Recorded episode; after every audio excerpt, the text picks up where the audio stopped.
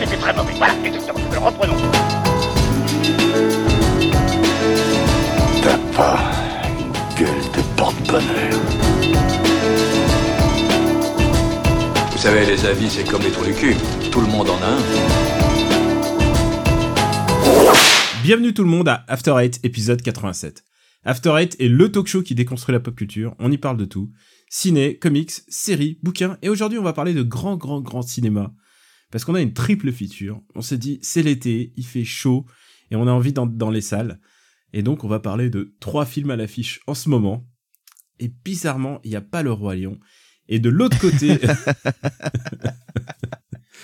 Euh, mais est-ce qu'il est, il est, est-ce qu'il est même sorti, le Roi Lion? Je sais même pas. Ah oui, il a dû sortir hier aux US, non? Ah non, non, non, non, il sort dans quelques jours. Ouais, je crois bon, qu'il bah. sort mercredi en France, il y a des projets. Ouais. Évidemment, j'ai oublié d'y aller.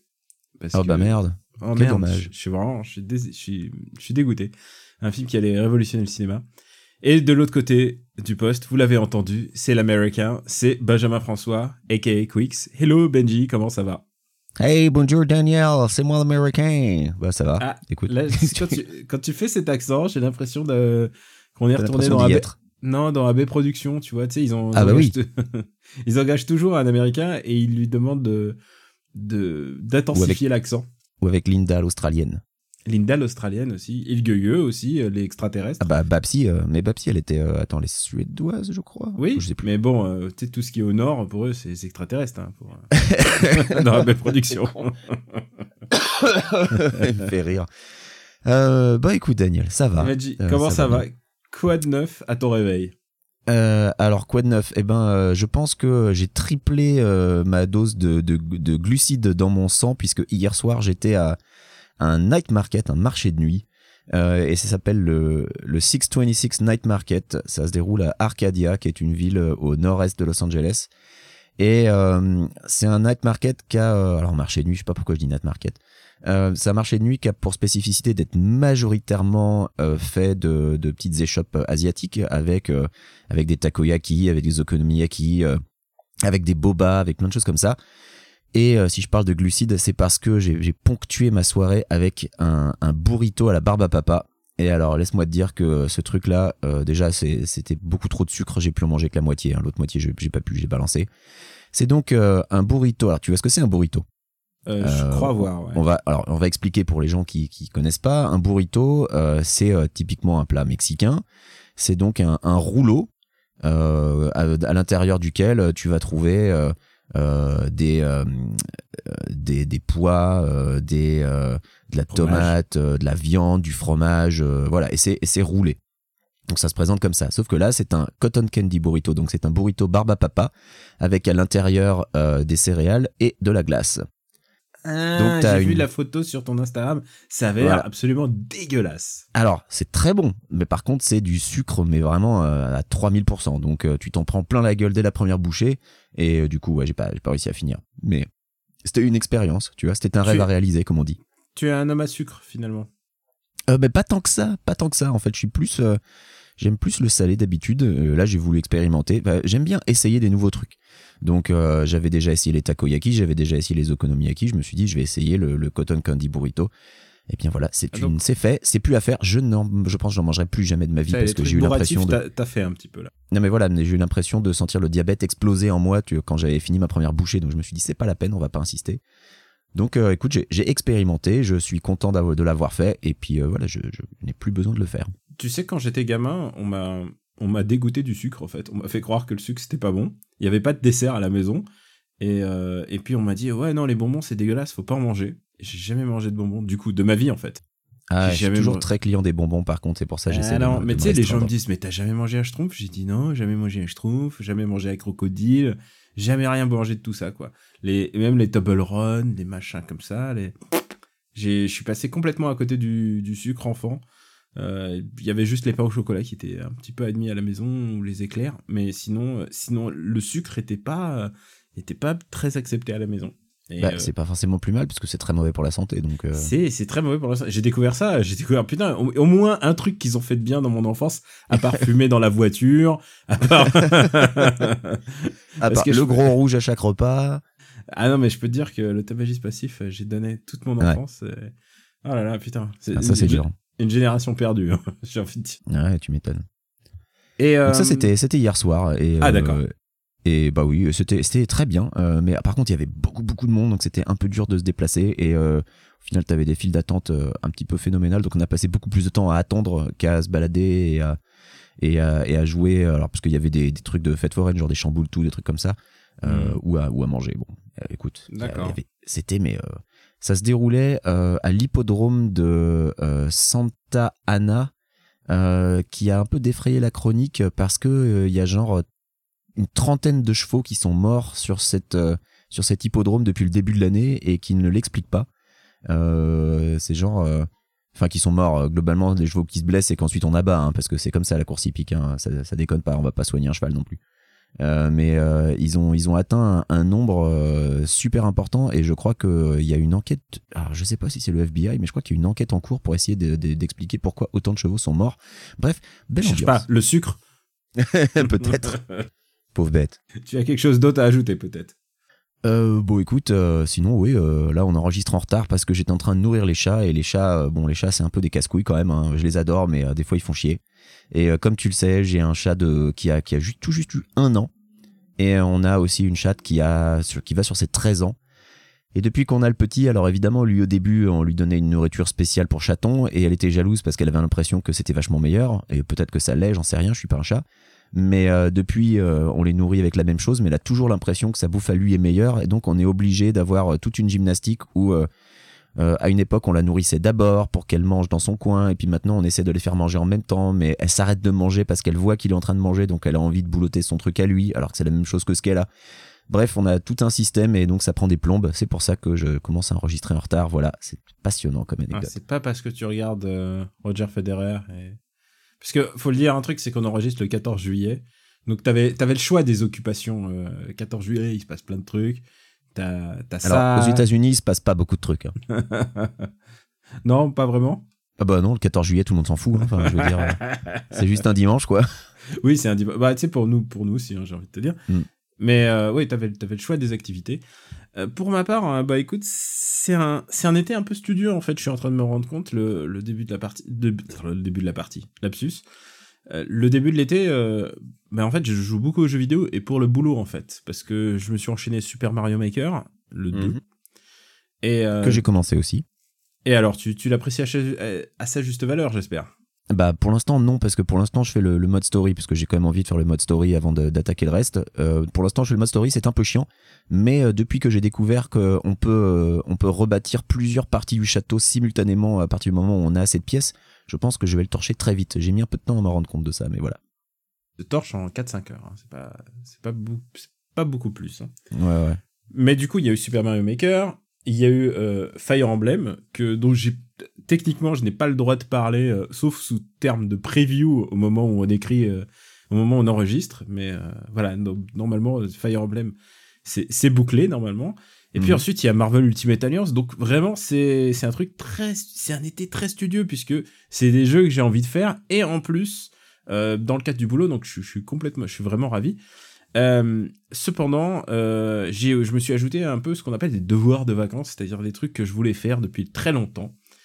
Et, euh, et la Qui ne sont première, pas les films de Super Ciné Battle que tu n'as pas vu. C'est en ce sont plus pas les ça. films de Super Ciné Battle. Je, j'ai décidé de me faire euh, One Piece. J'ai jamais lu One Piece de ma vie.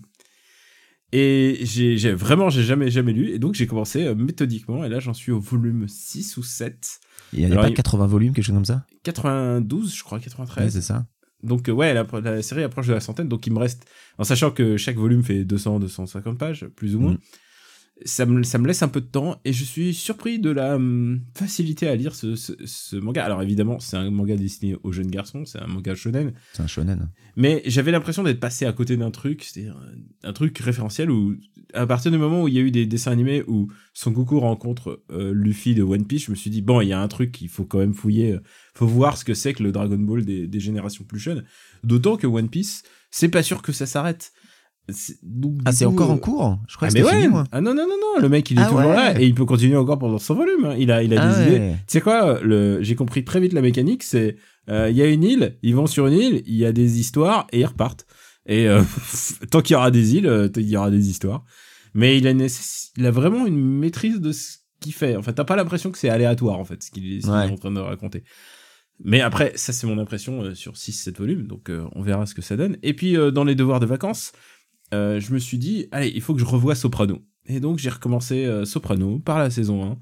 Et euh, bah, c'est une des meilleures séries au monde. Alors tu sais quoi, je me suis dit, est-ce que je me refais The Wire? Je l'ai déjà beaucoup refait The Wire. Mais Soprano, ça vaut vraiment le coup. Madame l'avait jamais vu Soprano. Et effectivement, dès la première saison, il y a cet épisode. Je sais pas, tu as vu Soprano ou pas? J'ai vu quelques épisodes en dilettante, j'ai jamais tout vu. en fait. Ah putain, ça vaut le coup. Il y a un épisode clé pour moi, c'est l'épisode où il fait le tour des universités avec sa fille. Euh, donc euh, tu sais, euh, pour faut faire la visite des universités avant l'inscription. Donc c'est presque un, un rite, un rite initiatique de de la de, la middle class américaine. C'est-à-dire bon bah tu vas à l'université, alors on, va on, se fait un road trip en voiture et et on, on va voir les, les universités que tu veux et celles qui veulent bien te, te prendre. Et donc il fait ça avec sa fille. Sauf que en chemin, il reconnaît quelqu'un qui est euh, qui a sans doute été une balance dans la prison et qui est maintenant euh, protégé par euh, protégé par les, les forces les forces de l'ordre. On lui a bricolé une nouvelle euh, identité quoi. Ouais, programme de protection de témoins. Exactement, il est sur un programme de protection de témoins. Et, et, et du coup, entre le moment, il la laisse, il laisse sa fille à l'université et il se casse avec sa voiture et il va lui rendre, son- il va, il va lui, il va, il va le défoncer, enfin il va le tuer. Et ensuite il revient tout sourire et voilà, c'est ça l'épisode. Et c'est cette dualité du personnage qui est absolument fabuleuse. Euh, je pense que c'est euh, dès le premier, dès la première saison, tu sens qu'il y a vraiment un, énorme truc qui se passe dans Soprano, euh, maîtrise euh, des comédiens, la maîtrise des dialogues, la maîtrise de ce qui se passe à, l'écran. Franchement, Soprano, c'est une des séries majeures. Donc ça fait bizarre d'enchaîner One Piece et Soprano. Et, euh, et, et du coup, euh, je t'ajouterais que j'ai envie de me faire aussi un jeu plaisir et qui soit pas Sekiro justement parce que Sekiro je me le suis fait, Sekiro ce sera toujours un plaisir, mais j'ai envie de faire un jeu que j'avais fait l'année dernière et que j'avais pas eu le temps vraiment de profiter à sa juste valeur. Donc je vais me refaire Monster Hunter, le Monster Hunter World, le dernier. Euh, je vais essayer de le de- d'en streamer un maximum pour euh, bah, pour me remettre dans le bain parce qu'il y a le add-on qui arrive et je me suis dit merde si pour le add-on je suis pas prêt mais il faut que je sois prêt pour le add-on. Voilà c'est ça euh, ça mon objectif. Donc voilà c'est un été studieux pour moi il y a pas mal de trucs à faire avant. Et ma date butoir évidemment c'est le Tokyo Game Show donc c'est euh, début septembre. Voilà euh, pour ma pomme. Tu veux dire que tu joues à Sekiro? Je sais que ça te brûle les lèvres. Bah écoute, euh, alors ce qui est marrant, c'est que le fait que tu parles de One Piece, ça m'a rappelé que j'ai aussi euh, dernièrement relu tout Shonen Junegumi, Ah qui est la, le- la série qui est venue avant euh, Great Onizuka et qui raconte donc les histoires de Danma et d'Onizuka à l'époque où ils vivent à Shonen. Et euh, à l'époque où c'était GTO, sorti en GTO France, pour les intimes hein, je précise voilà, euh, c'est sorti en France sous le nom Young GTO, je crois. Euh, parce que c'est sorti après GTO, euh, ils ont surfé sur le succès de GTO. Et je me rappelle qu'à l'époque, quand j'avais euh, quand j'avais essayé un peu de lire quelques volumes en français, euh, j'avais vite arrêté parce qu'au bout de 3-4 volumes, je trouvais que ça tournait un peu en rond, euh, que c'était juste, il y a un nouveau gars euh, qui est fort qui débarque, il le défonce, hop, il y a un nouveau gars qui est super fort qui débarque, hop, il le défonce. Bon, euh, dit comme ça, ça peut être Dragon Ball, mais euh, mais globalement, je trouvais que que ça ça pissait pas très loin. Et en fait, je crois que c'est arrivé à peu près à la moitié de la série. Il commence à rajouter beaucoup plus d'humour et euh, tu commences à voir les prémices de ce qu'elle est de ce qu'allait devenir euh, Onizuka. Et bon, c'est euh, c'est relativement sympa, mais c'est vrai que c'est pas c'est pas du tout le même niveau quoi. C'est pas aussi bon. Euh, One Piece, je crois que j'ai arrêté au bout de deux volumes parce que ça m'intéressait pas, mais peut-être qu'il faudrait que j'aille je pousse plus loin. Moi, c'était trop shonen pour moi, je trouvais. Il y a un moment où je pouvais plus le shonen, je trouvais ça euh, un peu tout le temps la même chose et un peu un peu tout le temps répétitif. Mais donc oui, je le joue à principe Sekiro. Ah, Ouais, ouais, tu- alors alors Sekiro Ah bah j'en chie comme tout le monde. Euh, normal, hein, je dirais. Euh, j'ai euh, hier j'ai battu euh, l'ogre de merde là euh, qui est attaché à son, enfin qui est attaché et qui, qui, qui brise ses chaînes et qui t'attaque avec son, son plongeon de merde euh, qui est supra dur à, à esquiver quand il est à bout portant et qui t'arrache 80% de barre. Euh, donc j'ai battu lui et j'ai battu le mini boss suivant qui est le général Tenzen, je sais plus quoi. Euh, et je me suis pour ceux qui n'ont pour ceux qui n'ont pas fait, là. On parle de, des deux premières heures de jeu de Sekiro. Ouais, enfin j'en suis à 5 heures hein, parce que je me suis acharné sur le je me suis acharné sais, sur le sais. domaine Hirata. Euh, et- Je sais, je sais. Moi aussi, le l'ogre, j'ai mis une heure et demie à le buter. Mais bon, quand voilà. tu le butes, quand tu le butes, tu es, tu es pris de joie. Et je suis content que tu sois pris de joie à ton tour. Je pense que il y a des chances qu'on reparle de Sekiro en fin d'année parce que il sera bien classé dans, dans, dans nos cœurs en tout cas.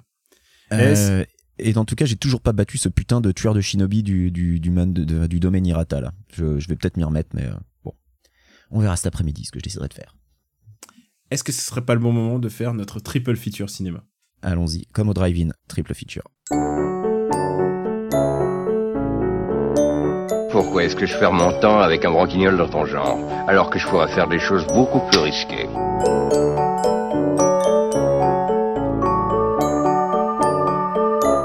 Comme ranger mes chaussettes par exemple.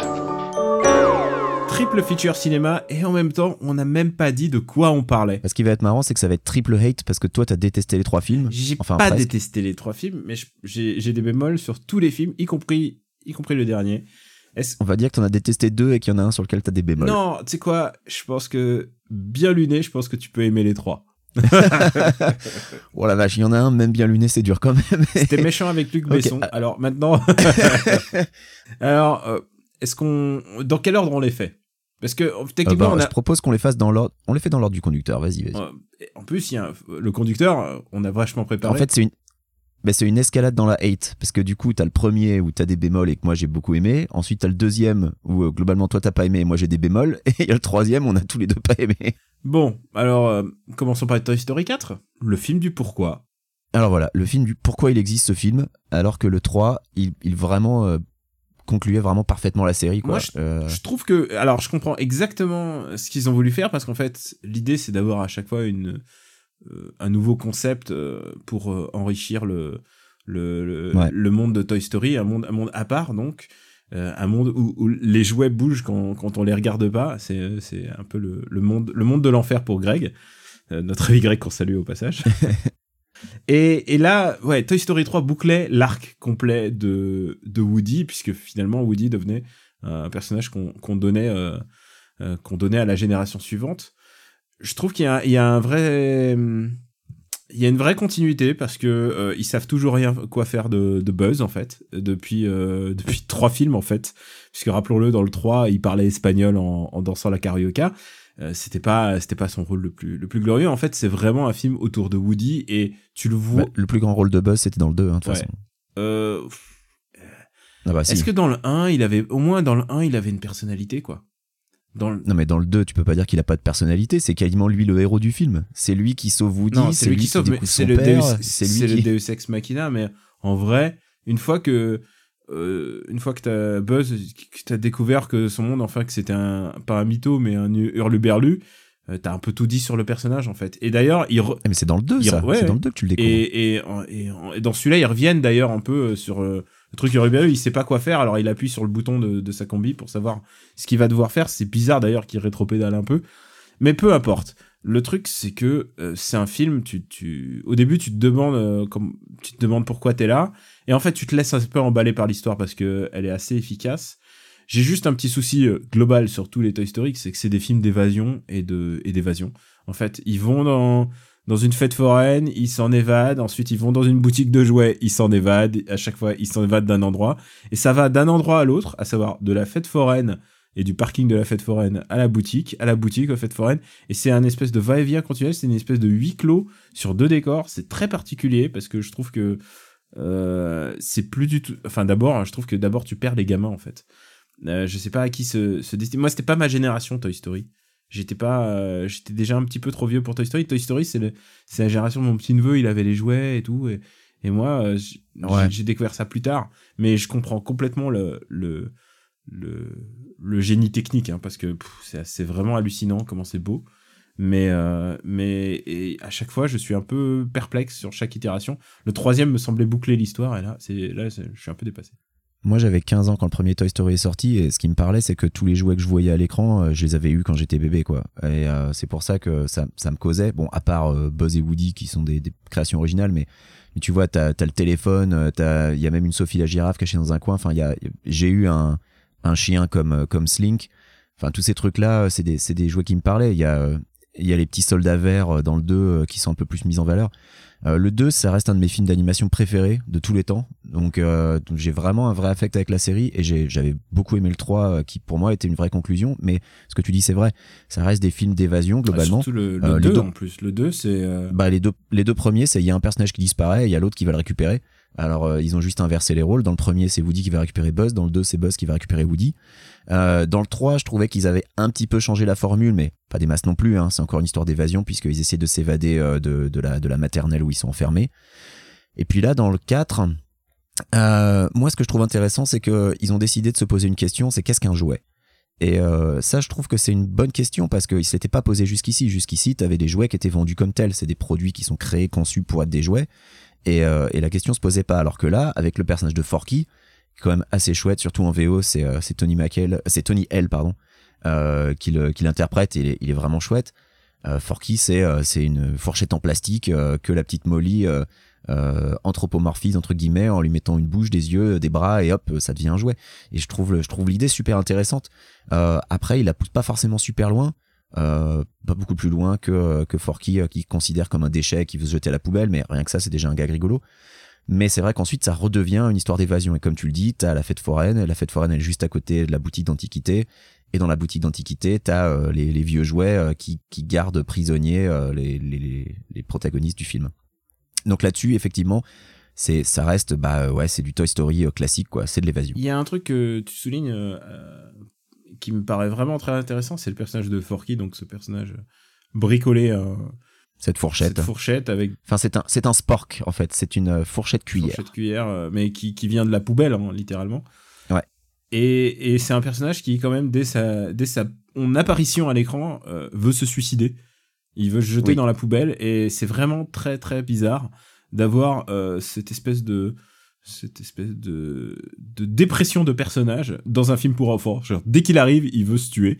Et, et je pense que ça, ça, nous ouvre quand même beaucoup, beaucoup de relectures euh, sur des articles très adultes sur euh, l'importance de Forky dans le, dans, dans, le, dans le monde de la pop culture.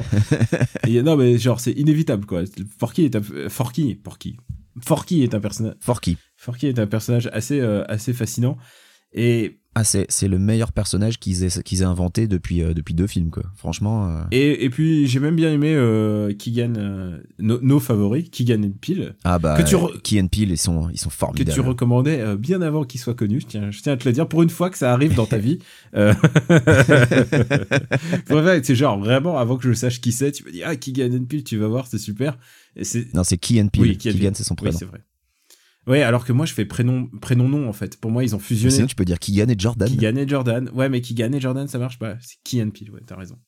Et puis il y a même Keanu Reeves, Keanu Reeves qui est quand même. Mais voilà, Keanu Reeves et Keanu Reeves. Son année. J'ai mis du temps à me rendre compte que c'était lui, c'est ça qui était fou. Et qui joue un, ah, Canadien, c'est ça qui est génial. Il joue l'emblème du Canada. Yes, yes we Canada.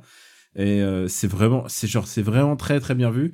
Je trouve que c'est, hum, ils arrivent à donner un petit côté euh, jubilatoire et surtout à boucler finalement l'arc de Woody, quoi. C'est-à-dire que tu ne peux plus aller plus loin. C'est les, au... ah bah les au revoir de Tom Hanks. Et s'ils sortent un 5, il n'y aura pas Woody. Alors, c'est spoilé que de le dire, mais voilà. Woody ne sera pas dans le 5 s'il y a un 5. Ou alors, Woody revient à la maison pour une raison bidon. Et honnêtement, j'espère qu'ils feront pas de 5. Franchement, ça va. C'est bon. La franchise, elle, elle a vécu. Euh, ils peuvent encore faire des, des, des, shorts comme ils en avaient fait. Hein. Il, y a, il, y a, eu des, des courts-métrages Toy Story. Il y a eu euh, celui sur Halloween qui était super sympa d'ailleurs. Euh, mais, euh, mais refaire un long sur Toy Story, je pense que là tout est dit. Enfin, franchement, on le disait déjà après le 3, mais euh, ouais, je pense que ce, ce, serait, ce serait un petit peu tiré la corde. Et, et, en plus, je suis pas sûr que Buzz Lightyear, enfin Buzz l'éclair, pourrait soutenir un film entier en fait. Alors, s'ils arrivent, tu sais, c'est genre notre film, notre film notre gros film, c'est Tim Allen, le doubleur. Ah d'ailleurs, c'est Richard Darbois. On, on, parle jamais des doubleurs français, mais c'est Richard Darbois en français. En français, ouais. Et ah mais on peut parler des VF parce que euh, personnellement, Toy Story 2, moi, c'est en VF. Hein. La, la VF est largement supérieure à la VO. J'ai regardé les deux plusieurs fois pour comparer. Il y a des blagues supplémentaires en VF. Euh, des blagues qui sont meilleures qu'en VO, les punchlines sont meilleures bah. euh, et même les voix. Enfin, tu peux pas lutter euh, la, la, voix de Rex ou euh, ou même c'est Jacques Balutin qui fait Slink.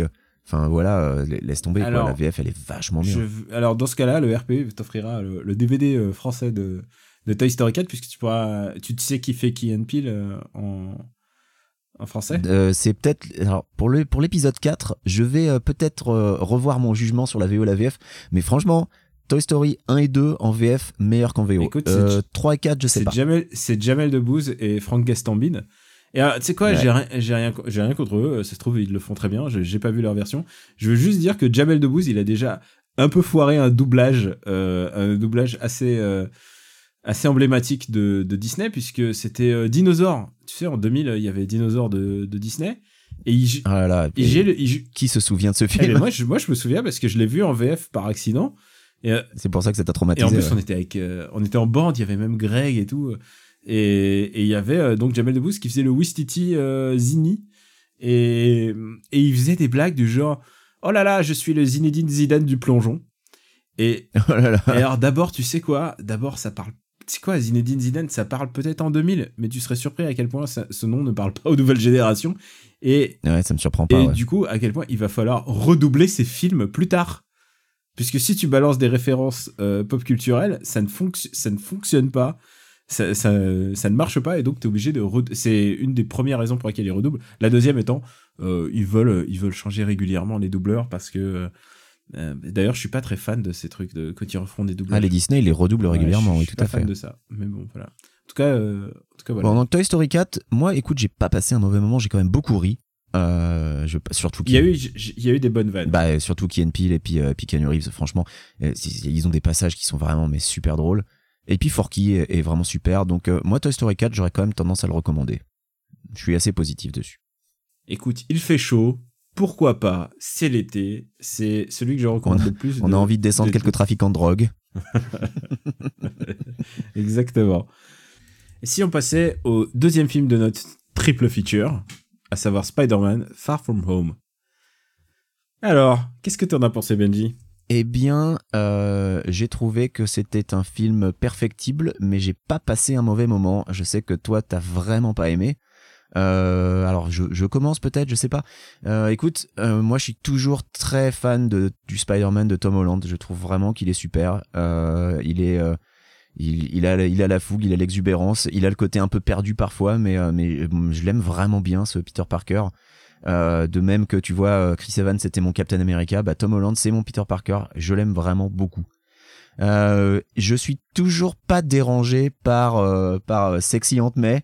D'ailleurs, je sais pas si t'as noté, mais une des premières apparitions de Marissa Tomei, c'est un plan sur son cul moulé dans un jean. Et là, je me dis, faut quand même pas pousser trop non plus Marvel. Vous êtes bien gentil, mais faut peut-être pas non plus trop pousser. Mais moi, Ah, elle est clairement objectifiée. ah bah elle est complètement objectifiée. Euh, je je l'ai déjà dit, moi ça me dérange pas qu'elle soit jeune parce que euh, d'un point de vue euh, euh, Peter Parker lycéen, c'est quand même bizarre qu'il ait une tante qui est, euh, qui est 60 ans de plus que lui quoi. Euh, ça, ça, ça ferait vraiment un, un gros gros écart d'âge euh, entre ses parents. Alors c'est pas impossible hein, mais mais mais ça me ça me dérange pas plus que ça qu'elle soit parce que après tout Marissa Tomei elle a pas 30 ans non plus quoi. Elle a elle a un âge respectable, je vais pas dire son âge. Elle a mais- 50 ans. mais voilà, c'est pas parce que elle est, euh, elle est extrêmement euh, séduisante à 54 50 ans, si que, que voilà que ça que ça pose problème. Donc moi, ça ne m'a jamais posé de problème, euh, sexy Aunt May. Euh, après, euh, je, je trouve que faut peut-être pas non plus en faire des caisses avec Happy euh, qui a envie de, qui, enfin qui a priori euh, euh, date, hein, euh, a des rencarts avec.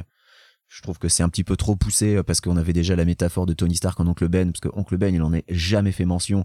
Donc je pense que ça on peut l'oublier, hein, c'est terminé. euh, Ce sera euh, le, le trauma de, de de Tony Stark et puis basta. Alors, juste avant qu'on continue, juste préciser que euh, on- on est en full spoiler. En, en plus, le film a quelques, a quelques semaines déjà. Donc, euh, on va parler On va très spoiler, librement. On va parler très librement de ce film. Et je vais dire un dernier truc avant que tu te lances dans la hate. Euh, je suis, je suis pas dans la hate, je suis dans la, la critique euh, féroce. voilà. écoute, euh, on va pas faire mentir le titre de notre podcast, Daniel. Si tu veux hater, tu as le droit de hater. Euh, J'ai pas trouvé Mysterio si mauvais que ça, et je m'explique.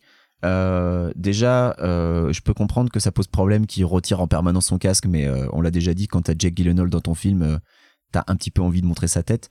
Euh, mais j'ai trouvé l'idée. euh, Qu'est-ce qu'il est beau Qu'est-ce qu'il est beau, ah, il est beau gosse, Excuse-moi, excuse-moi. non, non, mais t'as raison. vois, il, je- il est, il est, il est- je- c'est un très bel homme. Euh, Ouais. J'ai trouvé l'idée de la réalité augmentée et des drones pour faire fonctionner tout ce qui est illusion de Mysterio vraiment pas bête. J'ai trouvé que c'était une super bonne idée, que ça fonctionnait vraiment bien parce que je vais pas te mentir, j'ai beau bien aimer le personnage de Mysterio en fait dans son concept dans les comics.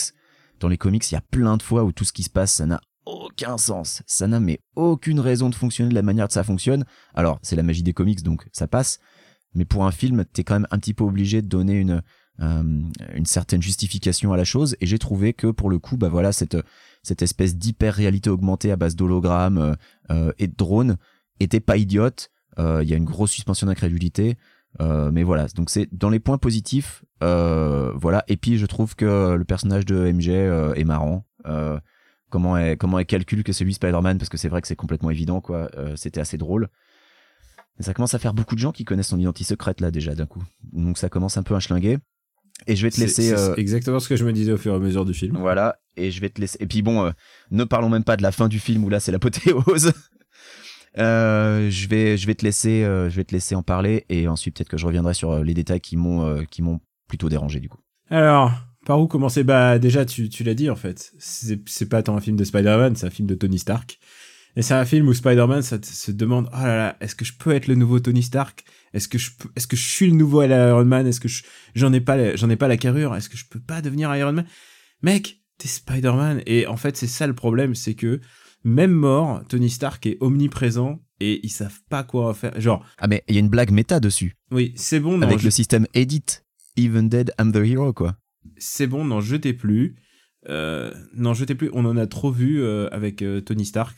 On le, même absent du film, il est sur tous les plans puisque il est là en, en statue, il est là en poster, il est là en affiche, il est là en, en tag, il est là avec des lunettes magiques qui déclenchent tout. Enfin, genre, pourquoi, pourquoi Tony Stark les aurait données à, à Spider-Man et pas, et pas genre à sa femme? Enfin, tu vois, enfin, ça, n'a, ça n'a, ou, ou, à sa fille. Et tu pas vois genre, ou à Rodé quoi. Ou, ou à redire. Enfin, genre, non, ça n'a- aucun sens.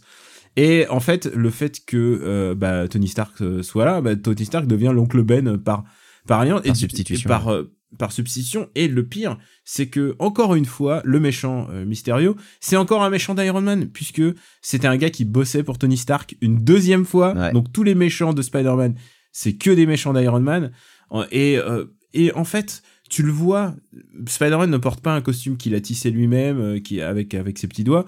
Il a une espèce de d'armure que euh, bah il y a un moment il y a un ordinateur euh, super super perfectionné qui arrive dans l'avion et il, le rebricole encore. Donc en fait, Spider-Man porte une armure, donc vraiment il y a plus vraiment de raison d'être tout le sens araignée. Il fait jamais vraiment de trucs d'araignée en fait. Tu vois pas trop dans le film. Et du coup, d'abord, tout est un peu trop facile parce que ah j'ai un peu de mal. Bah c'est simple. Il y a Happy qui arrive avec un avion et un avion du genre Shield et tout avec euh, avec avec le- l'intérieur. Un peu, mais. euh, le, le fabrique avec le le, le, le truc qui fabrique une armure de fabricateur d'armure de Spider-Man. Enfin ça n'a aucun sens quoi. Euh, ça tout tout tout le euh, Tony Stark de substitution m'énerve en fait. Ouais, je comprends. euh, j'en, je, je trouve ça, je trouve ça très déplacé. Je trouve ça très déplacé de la manière dont, de toute manière, Spider-Man a été introduit. Rappelons que la première apparition de Spider-Man, c'est pas New York, c'est en Allemagne. C'est en Allemagne et où il retourne d'ailleurs et c'est marrant qu'ils y font ils y font pas allusion c'est sa deuxième fois euh, en Allemagne en fait. Et, et, euh, c'est bizarre parce que ce film qui arrête pas de te répéter, on va à Paris, on va à Paris, qui vont jamais à Paris. Il y a un autre film dans lequel, euh, euh, qui va vraiment à Paris, c'est, Men- c'est Men in Black, Black International. International. Qui commence d'ailleurs à Paris euh, et qui commence par la phrase I hate Paris. Donc c'est vraiment sur genre Paris en prend plein la gueule cet été. Euh, c'est c'est un film euh, c'est un film avec beaucoup de problèmes euh, structurels alors que moi le coup des drones genre j'ai fait hein, depuis quand des drones ça peut soulever de l'eau pour faire un raz de marée pour te pour enfin genre il y a rien Mais ça qui- soulève pas de l'eau, c'est des hologrammes ça. Ouais, alors les hologrammes de l'eau, mais alors que pourquoi ils sont mouillés, pourquoi ils puent, euh, je, je comprends pas. Il y a plein de trucs logiques que j'ai j'ai du mal à, à saisir. Je trouve que euh, tu as raison. Euh, euh, merde. euh, Mysterio. le- Mysterio. Non, mais j'ai essayé de trouver son acteur. Euh, l'ac- Ah, Jake Gyllenhaal. Jake toujours aussi beau. depuis depuis cinq minutes, j'arrête pas de penser à Jake Gyllenhaal. Il, il a l'air de bien s'amuser en Mysterio. C'est, écoute, ça me fait plaisir de voir des, des comédiens qui ont l'air de bien s'amuser. Euh, le même euh, les, les séquences un peu, euh, tu sais, surréalistes du de l'hologramme de Mysterio. D'ailleurs, c'est jamais le réalisateur qui les décide. Hein. C'est pas pas John Watts qui fait ce genre de truc. C'est un un studio à part. C'est ceux qui avaient déjà fait euh, les trucs pour Doctor Strange. Tout ce que tu trouves cool en général visuellement dans ces films, c'est des trucs parce que t'as une équipe à côté qui les fait et ensuite qui les propose et on, leur on leur donne un budget et ils y arrivent pour la sortie du film. hein. Il n'y a pas, Ouais. il y a pas d'expérience de, de cinéma, de réalisateur qui a une vision là-dedans. Ouais. Tous les passages D'ailleurs- Spider-Man hallucine un peu, entre guillemets, alors c'est pas qu'il hallucine, mais j'ai un peu de mal à, à mettre un mot dessus. J'ai trouvé que c'était plutôt réussi globalement. Euh, mais tu l'as dit, le, le coup des drones qui soulèvent de l'eau, alors oui, pourquoi pas, euh, suspension d'incrédulité à fond, mais, Et qui mais casse, est-ce que... et qui casse des, des, des, Et qui casse des tas de euh, trucs. Pourquoi, pourquoi la, pourquoi il y a une tour euh, Si, si c'est vraiment des drones, comment, comment des drones ils peuvent péter une tour? Mais les drones, ils sont, Euh, ils sont- attends, les drones, ils sont euh, euh, lourdement armés quand même. Euh, Il y a des, ils ont des Ouais, explosifs, mais, ils ont mais des du coup, mais, ils ont. mais du coup, il y aurait, il y aurait des traces. Enfin, vraiment, ça, ça Ouais, n'a mais aucun là, sens. là, de- Daniel, tu reproches au film un truc que tu n'as jamais reproché aux comics. Euh, si tu reprends toutes les histoires de Mysterio, il y a des tonnes de trucs qui n'ont aucun Ouais, non, sens. non, mais je te parle, on, on parle d'un monde où euh, Spider-Man, il a des lunettes pour envoyer un drone tueur Non, sur n'importe qui dans les le lunettes, j'ai trouvé que c'était vraiment la pire idée du film. Euh, euh, je trouve ça avait nul vraiment- comme idée. Et surtout, en plus, Ouais. tu, je comprends pas bien. Enfin, si, tu comprends pourquoi euh, Jack Gyllenhaal il a besoin des lunettes, c'est parce que euh, ça lui permet d'avoir accès à beaucoup plus de drones. Mais il a déjà accès à beaucoup de drones au début, quoi. Tu te rends bien compte du, des dégâts qu'il arrive à faire sans les lunettes? Est-ce qu'il avait vraiment besoin des lunettes? D'ailleurs, comment il connaissait l'existence des lunettes? Enfin, tu vois, il, il en avait aucune idée au début. Euh, si on veut parler des trucs qui me dérangent, moi, alors il y a deux trucs principalement qui me dérangent. C'est euh, alors je sais pas à quel point les acteurs ils sont allés tourner à Prague ou à Londres, mais j'ai l'impression qu'ils y ont jamais foutu les pieds parce que il y a tellement de green screen complètement obvious à plusieurs moments et ça m'a vachement dérangé dans un film qui a coûté aussi cher. Euh, notamment des passages où tu as des gros plans sur les têtes où tu te rends bien compte que tout ce qui se passe derrière mais euh, enfin que c'est pour un petit peu pour sauver les meubles pour pas montrer euh, de- des incrustations des incrustations pardon trop ratées. Ça ça m'a vachement dérangé. Donc du coup t'as as vraiment l'impression d'un film qui a été entièrement tourné euh, dans un studio euh, avec quasiment aucun passage dans les dans les dans les vrais endroits.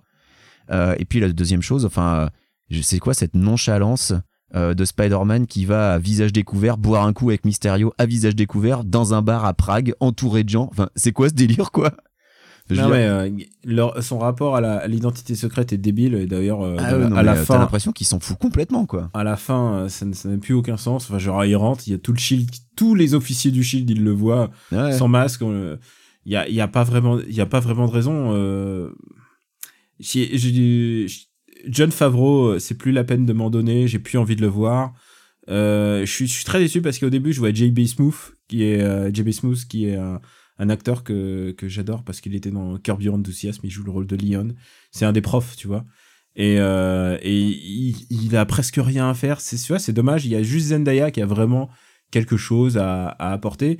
Euh, et j'aime bien son perso en plus donc euh, mais mais ah, ça va ça va de mal en pis au fur et à mesure du film en fait et alors la fin quand tout d'un coup dans le post mid séquence là le final où Mm. tout d'un coup on te voit Jonah Jameson donc un, un- bah c'est un Alex Jones en fait c'est Jella Jameson version Alex Jones ouais ouais bien sûr mais ce que je veux dire c'est que euh, ils reprennent ils reprennent le, le, le même acteur que la dernière fois ils ont je- repris J.K. Simmons ouais. J.K. Simmons et je suis, je suis content mais en fait le seul problème c'est que j'adore J.K. Simmons mais euh, mais le problème c'est qu'ils lui font faire euh, c'est un peu une abdication c'est-à-dire que ils ont pas trouvé mieux ils avaient complètement enlevé la presse de l'origine de Spider-Man. Spider-Man c'est un mec qui prenait en photo qui se prenait en photo lui-même pour ensuite financer euh, financer sa vie et il Mais était pas- ouais, photographe mais pas de, quand il est au lycée. photographe de presse. Le truc c'est que là ils ont ils ont décidé de- d'en faire un lycéen et euh, et euh, euh, donc non mais ils Peter avaient Parker complètement pour enlevé financer ses études à l'université qu'il devient photographe de presse donc euh, ils avaient ils avaient enlevé euh, la presse de ses origines Ah oui, et ça, pourquoi pas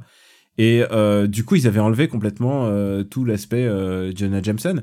Le seul le, le seul problème c'est que tu vois c'est l'abdication c'est bah on n'a pas trouvé mieux alors du coup on reprend le même acteur euh, pour refaire un pour refaire à peu près la même chose que les précédents films. C'est euh, je trouve je trouve pas je trouve pas ça très très malin de leur part en fait de et, et puis en fait j'ai envie de te dire que ce Spider-Man là c'est pas c'est pas le Spider-Man qui me qui m'excite. Je te rappelle que dans dans Homecoming non pas dans Homecoming euh, merde dans je, je suis perdu avec tous ces titres avec euh, Infinity War euh, 2 Endgame, Endgame. avec Endgame. Il arrive et il fait euh, instant kill mode. Et je suis pas sûr que mon Spider-Man il fasse de l'instant kill mode même contre des même contre des aliens en fait. Je suis pas sûr que ça soit un, un personne comme ça. Je suis pas sûr qu'il fasse un instant kill mode euh, euh, que ça enfin il a une euh, comme tu le vois pas vraiment sauver des gens tu t'as pas l'impression que ça a une importance pour lui. Je j'ai pas l'impression que c'est mon Spider-Man et ça m'ennuie d'autant plus que je trouve que Tom Holland fait un boulot très très bon. Je trouve qu'il est il est euh, il est très capable et il s'exprime vraiment bien avec son corps. Euh, je trouve qu'il se donne beaucoup de mal euh, pour faire croire qu'il n'a que 17 ans alors que visiblement il, ça se voit qu'il a 22 piges et qu'il est en train de il est en train de nous faire une comment ça s'appelle une Beverly Hills comme on dit chez nous c'est-à-dire euh, d'a- d'avoir 40 ans et d'essayer de jouer le, le, le mec qui en a 17 moi je trouve qu'il donne bien le change quand même. Ouais mais je trouve qu'ils insistent trop là-dessus alors que c'est et en plus ils essayent de se justifier aussi sur cette histoire de de hum, des, des 5 ans passés euh, qui a tout d'un coup il y a des élèves qui ont 50 plus et tout. Ah, j'ai trouvé ça assez malin la manière dont il le gère. Je trouve ça je trouve je trouve ça un peu bon whatever. Le problème c'est que c'est pas Spider-Man. En fait je trouve qu'il n'a rien il n'a rien de Spider-Man euh, de, ce qu'est le personnage. Alors c'est une autre version. Et, euh, et puis bah écoute jusqu'à la prochaine fois qu'ils rebooteront le personnage ça sera cette version là et écoute elle existe mais je trouve pas que ça fait un bon film. Je trouve que c'est un film très exécrable. Et euh, et si et si je peux l'oublier ça sera très bien D'accord. Bah écoute, euh, je suis pas aussi euh, aussi euh, dur que toi. J'ai pas passé un mauvais moment. Je pense que c'est un film complètement mineur du MCU et qui sera vite oublié. En tout cas, on verra bien. En plus, et en plus encore, encore une, une figure paternelle avec Samuel Jackson. Genre, combien de pers combien de, de, personnes qui lui fait la, qui lui fait la morale dans, dans, dans ses propres films, quoi. Mais je pense qu'on avait vraiment, le truc, c'est que- besoin de Nick Fury encore. Ouais, mais c'est un, c'est un Peter Parker pas émancipé et je pense que c'est là-dessus qu'il se base pour dire euh, qu'il a besoin de figure paternelle et qu'au fur et à mesure que Tom Holland va vieillir, le personnage va vieillir avec lui et qu'il commencera, je l'espère, enfin à, voilà, à prendre ses propres décisions et à plus avoir besoin d'être euh, d'être dirigé. Parce que finalement, la figure paternelle, enfin, il reporte complètement Tony Stark sur le personnage de Jake Gyllenhaal au final et c'est ce qui, c'est ce qui va le, c'est ce qui va le mener à sa perte quelque part. Donc euh, peut-être que justement, il va, il va en prendre compte s'il y a un Spider-Man 3 et je pense qu'il y aura un Spider-Man 3 pour qu'il fasse un peu moins Ah confiance non, mais au premier venu comme signé. D'abord, d'abord, vu la fin, ils peuvent pas te laisser comme ça. Ah non. Et en plus, euh, je crois que c'est euh, le troisième meilleur, euh, meilleur box-office pour un film Spider-Man, déjà. Ouais. Euh, il marche va bien, bientôt, il va bientôt dépasser Homecoming. Donc ça va, ça va plutôt bien. C'est juste que c'est pas du cinéma qui m'intéresse et c'est surtout, et c'est pas mon Spider-Man. Voilà. Ok. Maintenant, Daniel, parlons d'un film. Parlons d'un film qu'on a tous les deux vu. Alors, je l'ai vu il y a un peu plus longtemps que toi. Et toi, tu l'as, c'est encore frais dans ta tête. Ah, tu sais quoi, j'ai essayé, moi, au contraire, j'ai eu l'occasion de le voir parce qu'il a été projeté plusieurs fois euh, en projo, en, pas en projo, mais en tout cas à la fête du cinéma. Alors, enfin, tout a été fait pour essayer. Je sais pas s'il y a eu des projos presse en France, mais aux USA, Non, il est sorti projo avec zéro projo presse, ce qui est généralement pas très bon signe. Non, mais en général, Luc Besson avait l'habitude de pas faire de, de projo presse. C'est- Ça, c'est un truc. Maintenant, euh, Bon, on peut le dire. On va parler de Anna. ouais. On va parler de, en gros, c'est globalement un remake raté de, Nikita, on peut le dire. Et j'ai failli dire, j'ai failli dire Ripita, qui est le- le- le- la blague qu'a fait, euh, c'est Rolling Stone, je crois, qui a appelé le film La femme Ripita. Déjà, j'ai envie de dire, euh, est-ce que, est-ce que Nikita était déjà un si bon film qui méritait un remake? Eh ben écoute, euh, je l'ai vu une seule fois et j'attends le prochain par la mon Luc pour euh, confronter euh, mes souvenirs à la réalité parce que j'en ai plutôt des bons souvenirs de Nikita. Mais si ça se trouve, euh, si ça se trouve, en fait, c'est pas bon du tout et, euh, et je m'en rendrai compte à la. à Moi, la- je trouve, je trouve que c'est, c'est tous ces films d'espionnage français qui sont un peu, un peu foirés et je trouve que Nikita se la, se la joue énormément pour pas grand chose en fait. Mais euh, après, euh, l'objet n'est pas que Nikita. Parlons de Anna. Avec avec Checky Cario en, en flic pourri comme comme à chaque fois. Donc, Checky Cario. Alors, euh, encore une fois, encore une fois, c'est un personnage féminin de femme forte, euh, mais qui euh, Ah, c'est c'est plus que forte, c'est de femme invincible quoi. C'est de euh, femme invincible à la à la Luc Besson, mais en même temps qui sait être pute quand il faut. Oui. Ah bah oui. Parce que ah, ça, et alors elle est espionne et tout. Tu, et, tu vois, c'est- putain, ça me fait chier de parler de ce film. Il est moins bien que Red Sparrow, quoi. Alors j'ai pas vu Red Sparrow parce que j'en avais Ah, entendu trop c'est- de mal, mais il a été beaucoup comparé. Alors en fait, Anna a été beaucoup comparée à deux films, Atomic Blonde pour la période, je pense, et à Red Sparrow. Ouais. Et Red Sparrow, c'est quand même un film qui a pas du tout eu bonne presse. Et euh, quand euh, quand Anna était comparée à Red Sparrow, c'était pour dire que Red Sparrow était meilleur. Donc euh, autant dire que non mais Anna, Anna pour moi c'est un échec du début à la fin. Déjà, euh, c'est un échec narratif.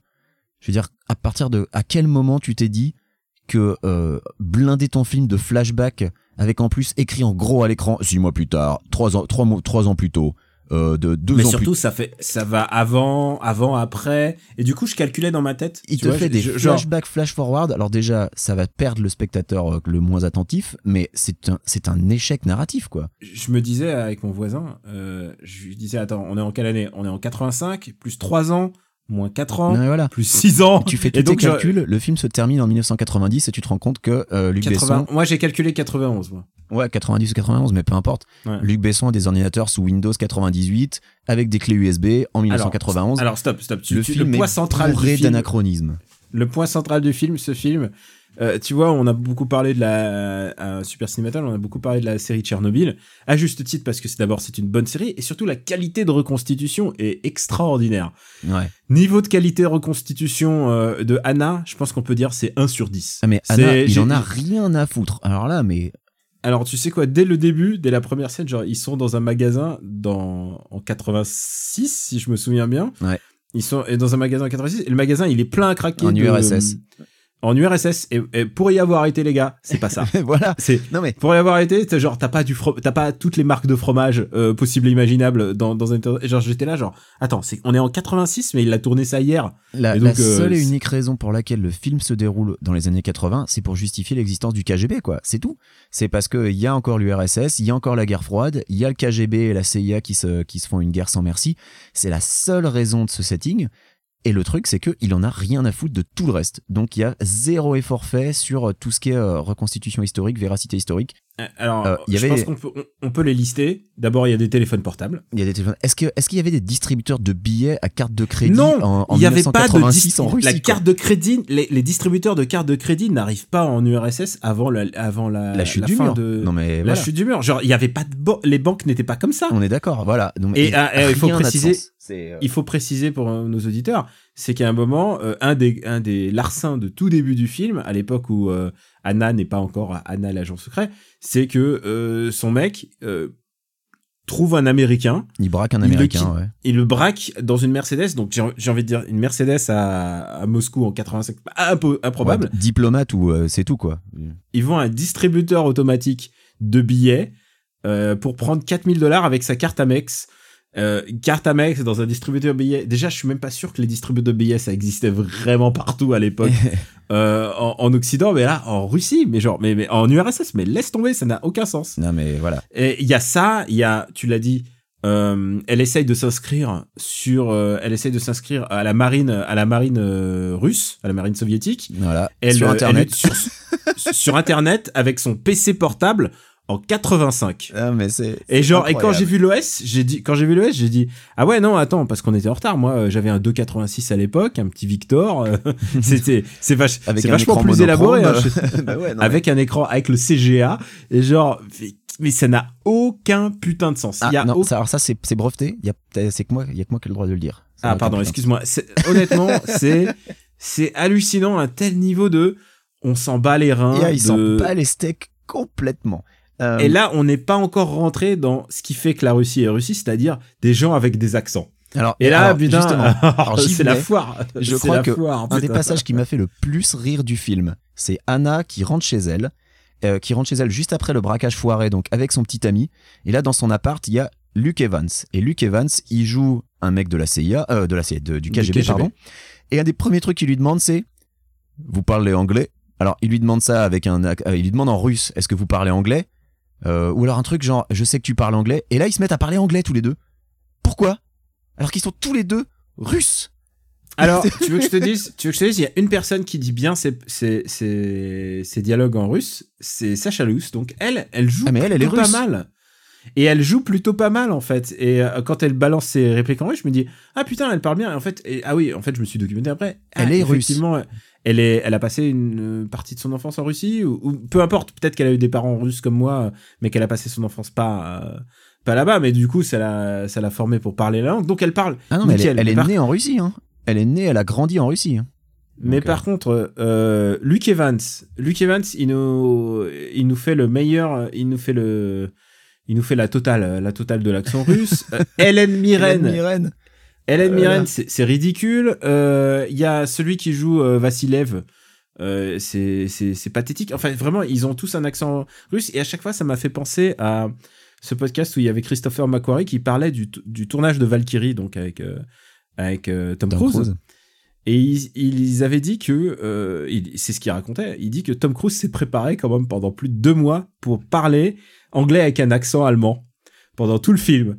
Et en fait, au dernier moment, ils se sont dit non, Tom, on va pas faire ça parce que ça va être ridicule, parce que sinon t'auras l'air de Papa Schultz pendant tout le film. Et effectivement, effectivement, ça aurait, ça aurait l'air ridicule. Mais tu sais quoi Moi, je m'en fous après euh, que les gens ils aient des accents ou pas. Moi, je- enfin, je veux dire, je préfère, je préfère y croire. Et le problème, c'est que t'y crois pas là. Hélène Mirren. Euh, à, tous les, à, à- à tous les moments de Hélène Mirren, je me suis dit, ah ok, ça sent le subplot de sous-plot de sous-plot que tout d'un coup il va avoir un twist et tu vas croire que il est gentil, il est méchant, Non, mais ces twists, ils sont ils sont cramés à super, mais à super loin. Et je et euh, je faisais à mon voisin, je dis tu y crois une seule seconde? Est-ce que tu y crois? Et genre le problème c'est quand tu fais des twists et que tu n'y crois pas, ça marche pas. Et il y a euh, alors certaines personnes m'ont dit il y a quand même une scène de cascade en bagnole et ça quand même il, il sait plutôt faire. Luc Besson il a la il, il quand même c'est pas sa première cascade en bagnole. Et il y a une scène de baston dans, dans un resto où il essaye de faire un petit peu à la John Wick. Alors, Euh, je veux parler de cette scène. ouais. Alors cette scène de baston dans le resto était euh, largement mise en avant dans le trailer. Et le truc c'est que le trailer ayant été euh, ayant été euh, conçu avant tout l'ajout des effets spéciaux, t'as jamais une giclée de sang parce que c'est que du sang numérique. Euh, enfin, tout est complètement désamorcé dans le trailer. Et le truc c'est que si t'as déjà vu le trailer, t'as déjà vu euh, quasiment tout ce qui est intéressant dans la scène, mais avec euh, comment dire zéro climax quoi ça n'a aucun punch aucune aucune aucun impact parce qu'il n'y a pas il a pas de giclée de sang il n'y a pas euh, il y a pas les les, les euh, euh, les vraies explosions lors des coups de feu enfin t'as rien du tout quoi. T'as l'impression qu'elle est avec un pistolet à eau et qu'elle fait bang bang et que et que du coup quand tu vois le film ça te ruine la scène. Et la scène qui est déjà pas grand enfin franchement elle est déjà pas grandiose quoi. Passer après John Wick et proposer ça je suis désolé mais c'est a c'est une scène un d'action à la papa quoi. C'est vieux a- quoi. C'est c'est qu'il y a plusieurs fois où on lui donne une arme pour qu'elle fasse les trucs et l'arme n'est pas chargée. Évidemment, c'est un c'est un piège. Pourquoi font-ils ça? Bah ouais. Quel est le but? Non mais genre il y a pas de logique. Genre tu veux que la mission soit réussie, pourquoi tu fais ça? Et tu dis bah fallait vérifier ton arme. Non non, donne-lui une arme chargée, ça va beaucoup plus vite. bah voilà. Il y, a, y a pas de logique à, à piéger comme ça. Et en fait c'est une idée euh, c'est une idée un peu farfelue que les Russes c'est toujours des, des gens qui essayent de piéger les gens et euh, et que les, les communistes bah c'est enfin les- que l'Union soviétique c'était toujours ça. C'est pff, tu sais quoi? Je sais que Luc Besson il regarde toujours quelque chose en s'inspirant de quelque chose avant de faire euh, euh, avant euh, avant de faire Taken, avant d'écrire le scénario de Taken il a vu 24 euh, avant de faire, euh, tu sais, son truc dans l'espace, là, le. Comment il s'appelle? Valérian? Euh, Celui avec. euh, Non, non, non, pas le Valérian, euh, j'ai un trou de mémoire. Euh, Le cinquième de l'espace. Non, non, Lockout, avant de faire Lockout. Il a évidemment. Et d'ailleurs, il a été. Il s'est fait pincer parce que. Ah oui, Lockout. parce Ah oui, que- ok. Production, Besson. Oui. Ouais, production. Ah non, mais il est scénariste de tout ça. Oui, oui, oui, oui. oui. Euh, il, est- bah, il, a, il scénarisé Lockout et donc, du coup, il s'est fait pincer parce qu'il avait repompé allègrement euh, euh, John Carpenter. Mais il avait. euh, franchement, quand tu vois le film, il a aussi repompé Die Hard. Enfin, faut pas, faut Non, pas se leurrer. hein, c'est a- quand même- c'est une prison dans l'espace et euh, voilà. Bon. Mais même, et euh, tu, tu sens bien que Anna, il a vu, il a vu le premier John Wick au moins, et il s'est dit, ah Il- putain, je là, peux il- faire ça. Et en fait, il a non, vu John pas. Wick et il a vu euh, et il a vu Atomic Blonde. Je pense que c'est Ouais, évident. Et il s'est dit, je peux le faire. De la même manière que quand il a fait, quand il a vu Tree of Life, il s'est dit, Lucie, je peux le faire. Lucie, ça sera mieux. Les Et cinq dernières minutes de Lucie, c'est ça, quoi. C'est, euh, oh là là là là. c'est, c'est, il s'est dit, c'est easy et je peux le faire.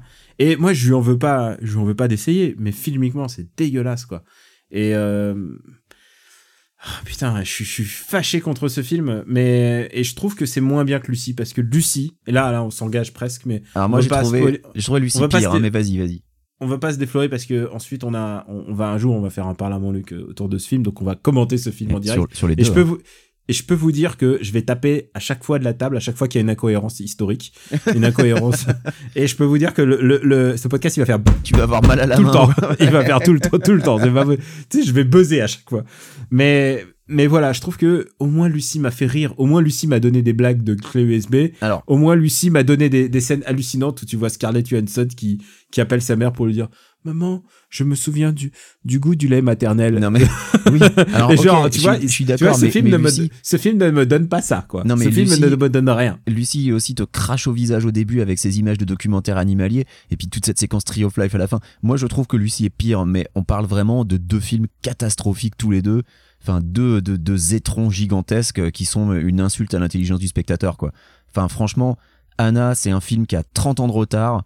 Euh, et tu as l'impression que voilà, il a voulu refaire Nikita en rajoutant quelques quelques trucs genre ah, je vais mettre des flashbacks et des twists. Les gens ils aiment bien ça les twists, sauf que ces twists, il sait pas les raconter. C'est pour ça qu'il s'oblige à mettre du euh, six mois plus tôt. Euh, non mais c'est c'est c'est vraiment un film fait par un, un mec qui sait pas écrire, qui sait pas raconter une histoire.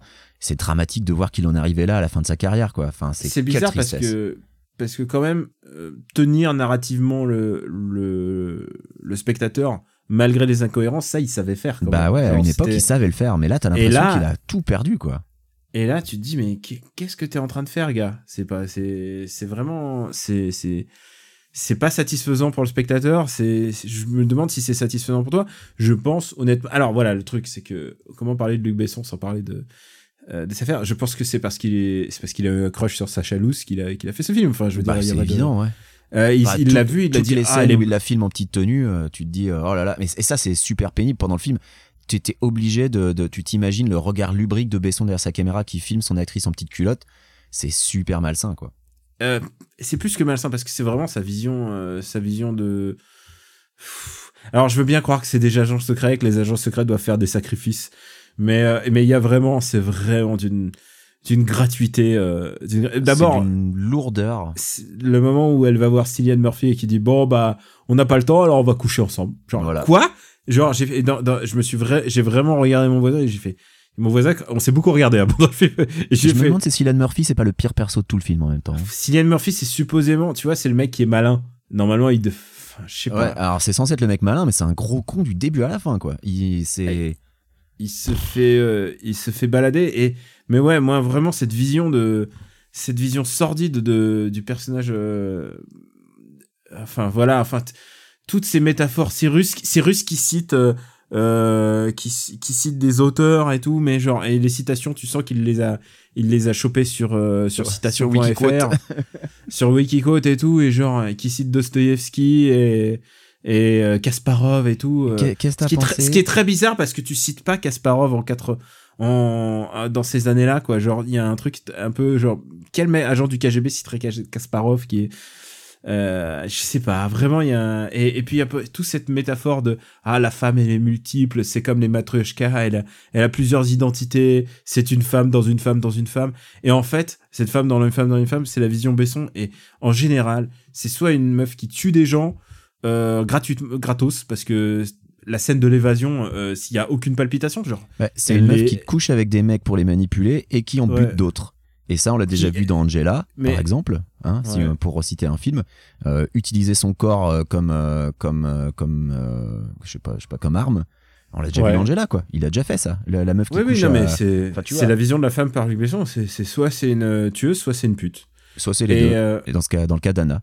Euh, Et euh, mais, mais la scène de l'évasion, elle me choque encore parce que c'est vraiment c'est un autoshoot. Il y a, y a rien de palpitant. rien du tout. Elle, euh, c'est, euh, elle tue à bout portant. C'est, jamais très bien quoi. Et euh, un dernier truc, euh, parlant de personnage féminin, le deuxième, alors troisième après Hélène Mirren, personnage féminin un peu important, c'est euh, la, la mannequin française avec qui euh, Anna a une relation, mais peut-être pas, mais on sait pas, et qui disparaît au milieu du film après avoir été traumatisée par les agents de Cillian Murphy. Elle Oui. disparaît. On n'a pas dans, on rien pour leur, euh, on n'a rien sur son plot. On sait, du coup, on sait pas trop si euh, si Anna est vraiment sincère avec elle ou si elle se sert d'elle gratos quoi. C'est parce que je comprends pas bien dans quel intérêt elle se servirait d'elle, quel intérêt Et elle aurait à le faire. Il y a tout le truc de Anna, elle veut être libre, mais genre, tout tu t'engages dans le KGB pour être, euh, pour être, enfin genre, et voilà, Euh, genre toute sa motivation est est, euh, est, est naze et bon alors je veux juste dire je m'engage Valérian c'était mieux Ah oui, carrément. Valérian, c'était carrément mieux. Ah oui, non, mais Valérian sans hésitation. mieux je pense qu'on on peut on va pas faire le classement avant l'heure mais euh, Ah non, ouais, Valérian, c'était largement mieux que ça. Non, mais ça, c'est euh, c'est vraiment le, le- le bas du panier. Alors, je sais pas comment il marche en France, mais aux USA, il s'est rétamé. Ça a été un four, euh, mais euh, mais cosmique. Je pense pas que ce soit avec ce film qui euh, qui remonte EuropaCorp. hein. Ouais bah écoute moi je suis, triste parce qu'il y avait plein de gens sur la sellette et EuropaCorp étant ce qui ce qui est moi je suis, toujours triste hein, qu'il y ait une maison de enfin tu vois parce que EuropaCorp produisait aussi des super films quoi on parlait de Tree of Life euh, Tree of Life c'est une production EuropaCorp quoi Ah ouais, c'est vrai. Euh, tu vois il y a plein il y avait plein de bons films donc ça, me- ça me rend triste de que si ça se termine là-dessus euh, et sur les petits mouchoirs 2 puisque c'est une production EuropaCorp. bah oui, que des bons films. euh, ah ouais, c'est pas mais mais par contre euh, petit mouchoir 2 a marché donc ça sera intéressant de voir le, box office de Je crois que c'est écoute, c'est vrai que pour des des gens qui ont fait un podcast qui s'appelle Parle mon Luc, on n'a pas j'ai jamais vu ni The Lady ni Malavita. Donc je peux et ni Arthur 3, donc je sais pas si je peux m'exprimer euh, sur le classement, Mais je pense que c'est T'inquiète pas, Daniel, tu vas aller voir. je pense que c'est plus nul que Lucie et je pense que c'est plus nul que Valérian. Mais c'est pas nul, satisfaisant. hein. Moi, j'écoute, je pense qu'il y a baston avec Lucie, mais je suis d'accord, c'est vachement plus nul que Valérian. Valérian, Mm. franchement, le, le film a plein de défauts, mais au moins c'est regardable. Je pense que Valérian, en film popcorn, ça passe. C'est débile, c'est écrit avec le les- cul, il y a plein de problèmes avec les personnages. Les les personnages sont premières minutes, les dix premières minutes sont ok. Non mais ouais, non mais il y a- y, y vachement plus de trucs à sauver dans Valérian. Je Euh, et pour l'avoir vu deux fois en l'occurrence. Moi aussi, deux fois en l'espace de deux semaines. Mais non, Anna, il y a vraiment vraiment rien à sauver du tout. C'est euh, Donc euh, rappelons notre euh, notre top sélection de After Eight. donc Toy Story 4. Toy Story 4, Spider-Man Far From Home et, Et Anna. Anna. Voilà, Ça tombe- dans on les a fait dans ordre. l'ordre, ça tombe bien. Et euh, il y a d'autres films hein, qui sortent, rappelons-le. Voilà, on a fait les, les trois gros. Euh, allez, on passe à la suite. Le bois ne rend pas les coups. After Eight est un titre trompeur parce qu'à la fin, on balance nos recommandations. Benji, je suis sûr que t'as un truc pas mal à nous recommander. Alors, bah, pour nous remettre de toutes nos émotions, parce que Anna, ça nous a un peu énervé, euh, je vais recommander un, comic book euh, qui, euh, bah, qui existe déjà depuis un petit moment. Je pense que ça fait deux ans que ça existe. Ça s'appelle Paper Girls et c'est écrit par bah, le, boss, le boss du game un peu. C'est écrit par Brian Kevogan et c'est dessiné par Cliff Chiang et c'est une histoire dans laquelle j'ai mis un peu de temps à rentrer. C'est-à-dire que j'ai lu le premier trade paperback et j'avoue que j'avais plein de gens, dont toi, qui me disaient c'est super, c'est super, et j'étais pas forcément super dedans à la fin du premier volume. Ça raconte l'histoire euh, d'une jeune fille qui est Paper Girl, comme le titre l'indique. Et qu'est-ce que c'est une Paper Girl? Eh bien, c'est l'équivalent féminin d'un Paperboy. Et si vous aviez une console dans les années 80, vous connaissez Paperboy puisque le concept a été décliné sur à peu près toutes les machines de l'histoire. C'est un livreur de journaux. C'est un livreur de journaux sur son vélo. Euh, et le jeu vidéo t'invitait à jeter les journaux euh, vers les, les maisons des gens. Et euh, si t'arrivais à balancer le journal dans la boîte aux lettres, t'avais des points. Si tu cassais une vitre, t'avais des malus. Et t'avais des chiens qui te poursuivaient et tout. Et ben là, c'est la même chose. Elles sont donc sur leur petit bicloun. Euh, je pense que ça se passe dans les années 90 hein, parce que ça n'existe plus trop euh, de nos jours les Paper Girl, Paper Boys. Euh, oui, il me semble, hein, c'est dans les années 90. Oui, c'est dit en plus. Et elle rencontre donc une bande d'autres jeunes filles qui sont également Paper Girls. Et à la fin de ce, de ce premier trade paperback, elle découvre une machine à voyager dans le temps. Et j'ai pas envie d'en dire beaucoup plus parce que c'est à partir de là où ça commence à vraiment partir en sucette et à devenir super intéressant avec euh, une vraie dynamique entre les personnages, avec des vraies problématiques sur ben, les paradoxes temporels, sur euh, qu'est-ce que ça implique un voyage dans le temps au niveau euh, monde parallèle, monde pas parallèle, euh, temporalité, tout ça. Donc, c'est écoutez, si jusqu'ici vous avez suivi mes conseils comics et vous n'avez pas été déçu, vous pouvez y aller. Si vous n'êtes pas du tout compatible avec mes goûts en matière de comics, peut-être qu'il faut éviter, je ne sais pas. En tout cas, euh, Paper Girls, pour moi, c'est de la bonne cam. Et euh, c'est pour ça que j'attends avec impatience chaque nouvelle, euh, chaque nouvelle issue. Puisque c'est super bien, c'est bien dessiné, c'est toujours super intéressant parce que Brian Kevogan, il sait écrire des personnages. Et puis, bah, à chaque fois, il part avec un concept et, on se demande jusqu'où il va aller. Et bah, généralement, il le mène de main de maître.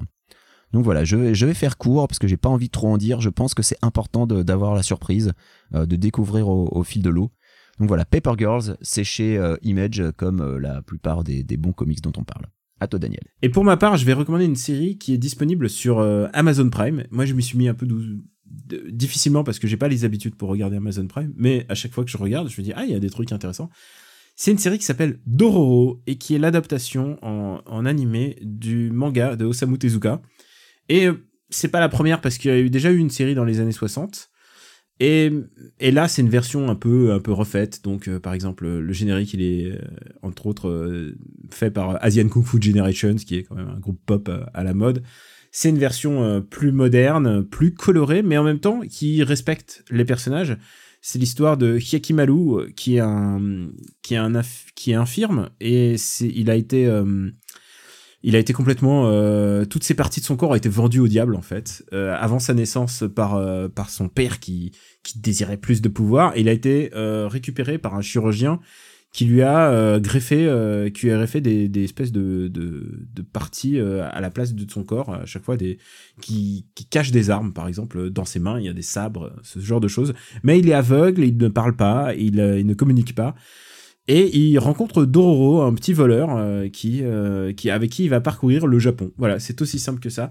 C'est un manga très bref. C'est un manga qui s'est terminé très vite euh, pour Osamu Tezuka par rapport à parfois ce qui nous avait habitués. Et je trouve que bah, pour une saison de, je crois qu'il y a 20, euh, 24 épisodes, ça va assez vite en fait. Euh, alors que, euh, alors que justement, euh, justement, t'as l'impression que ils auraient pu mettre encore plus de fillers, non, ou rajouter une autre saison, non, ça va. C'est plutôt bien équilibré. Euh, voilà, c'est assez plaisant. J'ai pris vraiment du plaisir à Dororo. C'était ma, c'était ma, pause du, du midi. voilà, pendant, pendant tout un mois. J'ai vraiment, vraiment regardé ça avec grand plaisir. Donc voilà, je vous recommande Dororo qui est disponible en ce moment sur Amazon Prime. Et, Et puisque attends, c'est la. Moi, je, j'aime bien. Alors, je suis très client de Tezuka. hein. Euh, À une époque, j'achetais Blackjack. euh, J'ai eu Le Roi Léo. J'ai eu euh, euh, Bouddha. Bouddha, qui est un chef-d'œuvre pour moi, qui est peut-être son chef-d'œuvre. Euh, et je ne connaissais pas Dororo, mais tout ce que tu en dis, ça sonne vraiment comme du Tezuka pur jus. Donc, je suis assez curieux et je pense que je vais, je vais m'y pencher. Euh, J'avais Ah, un raté le manga à sa sortie en France, donc euh, ouais, je vais, je Ah vais bah, m'y pencher. je pense que tu auras plus de facilité à le trouver en, en français puisque euh, il est plus édité euh, Doro. Alors peut-être qu'il va être réédité, mais en tout cas euh, en français. Mais en anglais, je pense que il est encore, il est encore facilement disponible. Mais je, Bah, je vais regarder je la ça- série d'abord et puis. c'est un peu la lutte en français. Et vraiment, c'est un très chouette manga de Tezuka. Et puis surtout, j'aime bien quand Tezuka fait du Jidaigeki. Et puis euh, c'est l'actu. Je me permets juste de dire que Walking Dead c'est fini, c'est incroyable, mais je pensais pas à dire ça. Mais tu sais, à quel moment de de de ce podcast pouvait-on recommander Walking Dead? Je veux dire, pour moi, c'est une série qui a duré 193 numéros. Genre, je savais pas à quel moment j'aurais pu en parler. Euh, Peut-être un jour. Puis on en- surtout, il on y a en fera un mois, épisode. Ouais, puis surtout, il y a quelques mois, euh, l'auteur de Walking Dead disait qu'il avait du matériel pour tenir 250 issues, quoi. Donc il avait du, du matériel pour tenir 1000, euh, 1000 numéros. Et ce qui est fou de la part de Walking Dead, alors maintenant on sait que c'est fini, donc c'est pas un spoil, on sait qu'il y a une fin. Euh, euh, la fin n'a pas été annoncée en fait. Ils ont pris par surprise les gens. Le jour de la sortie du numéro, les gens ont découvert que ça se terminait. Et pour faire ce genre de, de miracle, ils ont fait des fausses Ils ont couvertures. fait des fausses couvertures pour les, numéros- pour les numéros suivants, ouais. Parce que euh, normalement, on peut commander, on peut précommander les, les numéros et surtout euh, les, les libraires doivent précommander les numéros. Donc, il faut qu'ils aient une couverture ou quelque chose qui leur rappelle que ce comics va exister. Donc, ils ont fait euh, jusqu'au numéro 196 ou 197 de fausses couvertures Ouais. d'un monde peut-être parallèle de Walking Dead. C'est assez rigolo. Et elles sont publiées d'ailleurs dans le dernier numéro euh, qui est sorti. Et ça m'a. Alors, bien sûr, je peux pas en parler. Je ah peux non, pas en parler plaît, parce ne- que. N'en parle pas, plaît, parce que moi, je- j'achète en, j'achète en volume relié, j'ai pas envie de savoir. Ah oui, mais en plus, c'est ça qui est le twist, c'est qu'il y a des gens qui achètent en volume relié normal, il y a les volumes un peu épais qui regroupent environ deux volumes reliés, Ouais, et il y a aussi les compendiums. Et les compendiums, ils attendent tous les quatre ans pour leur numéro. Et là, là, normalement, la fin, ils la liront dans quatre ans. Les compendiums, c'était, c'est, les gros volumes publiés aux États-Unis qui ont un format un peu, euh, on va dire de, bah, c'est, on dirait les pages, euh, les pages jaunes, quoi. Bah, c'est, C'est ce que j'ai pour Invincible, c'est trois gros compendiums. voilà. Euh, Du coup, euh, je peux pas en parler. Je peux juste vous dire un truc, c'est que je suis assez satisfait que ça s'est terminé. Pas parce que j'avais de lassitude et que moi, euh, à chaque fois que sortait un, Walking Dead, je le lisais. C'est juste un comics qui m'a fait 192 cliffhanger en fait. Si tu réfléchis, et c'est Ouais. genre si j'ai une partie de ma vie qui est passée là-dedans. Et je suis par contre satisfait de la manière dont, dont ça se termine. Je pense que je pense qu'après une quelque chose comme euh, Quelque chose d'aussi comme- long. Non, mais surtout de l'après Game of Thrones, où t'as une fin vraiment qui a été anticipée, et tu sentais la fin arriver, et c'est une fin qui a pas on peut forcément, qui a pas forcément satisfait tout le monde. Écoute, je trouve que celle-là, qui te prend par surprise un petit peu, je trouvais que c'était c'était intéressant. Euh, J'ai j'ai genre j'ai relu l'épisode précédent deux fois en me disant mais qu'est-ce qui se passe? Quelle est la tournure de, de, de ce comics? Et puis pour voir que l'épisode suivant ça s'arrête alors que justement ça repartait sur une nouvelle dynamique. Euh, je trouve ça assez couillu, voilà. Euh, bah écoute, je, je trouve ça, je trouve ça assez euh, classe en fait aujourd'hui de finir euh, de finir là-dessus en fait. Faut voir un truc, c'est que son auteur, euh, il, arrive à lancer sur son simple nom, il arrive à lancer des comics. Il y a quelques mois, il a lancé un comics qui s'appelle Die Die Die et il l'a lancé sans aucune forme de promotion. C'est-à-dire, euh, ils ont ils ont pas annoncé que ça sortait, ils ont dit ah par l'auteur ils ont pas fait de par l'auteur de Walking Dead. Tu as juste le comics le jour même et ça s'appelait Die Die Die par Robert Kirkman et ça s'est fait euh, juste là-dessus quoi. Et c'est un mec qui maintenant a un nom suffisant dans l'industrie pour se permettre ce genre de choses. Je sais pas si si s'il pourra faire euh, s'il pourra faire ça longtemps ou maintenant à jamais il sera le mec qui sera Ah mais le, Qui- le mec qui- qui après sera le mec Walking, Walking Dead, Dead. après le mec après euh, Invincible et Walking Dead, le mec il peut se permettre un peu tout quoi. Puis en ce moment il a plusieurs séries en cours. hein. Il a Outcast, euh, il a Oblivion Song, enfin il a et Die plusieurs- Die Die. Die Die Die qui sont qui sont toutes en cours. Moi ce que je trouve extraordinaire c'est qu'à notre époque à notre époque où le moindre truc leak euh, des semaines plus tôt, ils aient réussi à garder le secret sur le fait que ce soit la dernière issue. Je sais pas Que- comment ils ont géré, Pas, comment pas ils ont un, négocié pas un ça, mais- simple événement de la BD, mais vraiment la Ouais, dernière épisode. La fin, quoi. Et, euh, et euh, tu l'as dit pour les compendiums, euh, ce qui est marrant, c'est que voilà, moi j'achète la série en, en volume relié hardcover. En France, ça sort en, en TPB, donc ça, ça, ça compile 6 issues. Les hardcovers en compilent 12. Et je crois que euh, les compendiums, c'est euh, 48 euh, issues Ouais, par, 40 euh, c'est 48 numéros. ouais. par volume. 48 ou 47, ouais. Voilà. Donc, euh, ce qui est marrant, c'est que euh, l'issue, la dernière, donc c'est la 193. Ça veut dire que 192, qui est un multiple de 12, ça marche pour les hardcovers, mais du coup, ils vont devoir insérer le dernier euh, euh, pour faire un hardcover un peu plus, un peu plus gros. Euh, et pour le compendium, c'est pareil. Euh, je les vois pas sortir un, compendium de 70 pages en complément de, de- des compendiums qui font quoi 800 pages normalement. Enfin bref, je sais pas comment ils vont faire. J'imagine qu'ils vont faire comme ça. Je pense que euh, au moins Image Comics était au courant quoi. Ils, ils peuvent pas décider du jour au lendemain. Bon, on va planter notre éditeur, on va sortir le dernier volume comme ça sans les prévenir. C'est évident qu'ils étaient au courant, donc je ne sais pas ce qu'ils ont prévu. Euh, je- J'espère que ça va pas être un bouclet supplémentaire parce que ça va faire moche dans les collections des gens, donc euh, j'imagine que ça va être inséré.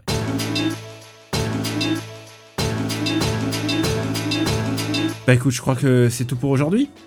on, On a, a- on a bien on a été assez- là, quand même là. On a été quand même un petit peu là? On a été, euh, c'était pas mal. On a parlé de chat, c'était bien aussi. Non, ça c'était c'était le moment moins bien. de- C'était vraiment le moment moins bien du podcast. Ce podcast, c'est After Eight. Merci encore de l'écouter, merci encore de, de le partager et de le recommander autour de vous, car euh, c'est vraiment ça qui fait marcher ce podcast. Je remarque, Surtout aux fans de Luc Besson, recommandé After je remarque que plus le temps passe et moins on annonce qu'ils sortent, donc on compte vraiment sur notre fanbase. genre, même, même sur Twitter, je fais Ah, on a sorti un épisode, mais on Non, a même moi, pas je, annoncé. moi je le fais, Daniel. Heureusement que je suis Ah, là. d'accord. Mais, mais sur Facebook, on les, on les met plus, quoi. J'ai j'ai pas l'impression, quoi. Ouais, mais sur Fa- Facebook, j'ai un peu abandonné en fait. Je- J'avoue, j'ai plus le courage. S'il y a que moi qui, qui m'occupe vaguement de, de Facebook encore, mais voilà, on on- on n'est pas des gens très commerciaux, j'ai l'impression. Je crois que Non, c'est un. mais le SEO, c'est pas c'est- notre truc quoi. Voilà, on, on fait le, on fait le podcast. Vous l'écoutez quand vous voulez, vous l'écoutez dans la voiture, vous l'écoutez dans vos transports en commun. Surtout, merci de l'écouter. Il y a des gens qui m'ont dit que, et ça, ça m'a beaucoup touché, que la ligne 13, c'était un horrible moment, mais grâce à nous, il, il- il passait un moins pire moment. Et ça, ça m'a beaucoup touché parce que il faut savoir ce que c'est que la ligne 13 pour savoir ce que c'est que ligne la 13. souffrance. Donc merci à vous. Et si vous êtes particulièrement sur- dans votre voiture pendant l'été, si vous êtes dans la ligne 13, si vous êtes, et ça c'est une spéciale dédicace à tous les gens qui prennent le RERB, parce que... Ah non, non, mais, mais vraiment... C'est très euh, spécifique. hein. Mais oui, mais attends, moi je reviens de Japan Expo, je sais ce que c'est que le RERB, donc je- on vous embrasse très fort et on pense à vous très fort. After Eight, c'est disponible sur le site after8.fr et sur toutes les applis de podcast dédiées. Vous pouvez laisser vos commentaires euh, sur notre site ou euh, laisser euh, des petites étoiles sur euh, vos applis dédiées. euh, je pense euh, principalement à Apple À Magellan. Ah, t'es ah, toujours, toujours un mot, toujours un petit snipe. Ah bah, ça fait toujours bien. plaisir. Voilà. Donc on vous donne rendez-vous pour notre prochain épisode. Si vous êtes en vacances, on vous souhaite de bonnes vacances. En tout cas, le RPU, on va continuer à essayer de balancer des épisodes toutes les semaines parce qu'on est là. On essaye. Et, et euh, je tiens juste à dire que euh, on n'a pas dit où est-ce qu'on peut se retrouver, mais bon, les gens le savent maintenant. Les gens le savent, gens sur le afterite.fr, dans Parle à mon Luc, dans le Growlcast, dans Super Cine Battle. Oui, et BD sans modération, euh, parce que on on est, en, on est juste en petite pause et on va revenir le temps de faire des interviews en fait, parce qu'on veut faire des interviews à chaque fois. Et donc on a eu, euh, on a eu quelques petits euh, délais, mais on- le prochain épisode devrait arriver euh, soit en août, soit, soit en septembre, donc un peu de Et patience. quand un nouvel épisode du Final Fight Club, Daniel Euh, on a un épisode qui est tourné, il faut juste le monter et on a, on a vraiment, euh, c'est juste ça prend, ça prend énormément de temps et surtout euh, la personne en question a trouvé du travail en fait. Ah, quelle honte. Euh, Max, Max travaille à fond en ce moment et bah écoute, il faut nourrir les gosses et euh, j'ai, bah, c'est désolé hein, mais voilà, c'est comme ça. Parfois il faut, il faut faire ça. Donc on vous embrasse très fort. Euh, on vous dit à très bientôt. Merci de nous suivre. Merci de suivre After Eight. Merci de suivre Super City Battle. Merci de suivre euh, même par là mon Luc. Même par là mon Luc. Merci de suivre le Growlcast. Et euh, merci de suivre BD Montation. Et, euh, et puis, puis j'ai oublié de dire Gaijin Dash. Gaijin Dash. Et puis, euh, et puis euh, et sinon euh, sur Twitch, parfois je, je fais Twitcher du Sekiro. Oh putain, ça serait bien qu'on fasse du Sekiro quand tu viendras à Paris là, euh, le mois prochain. Bah ouais. Ça serait On bien. fera ça. Donc on vous embrasse très fort et on vous dit à très très très bientôt. Bisous, ciao.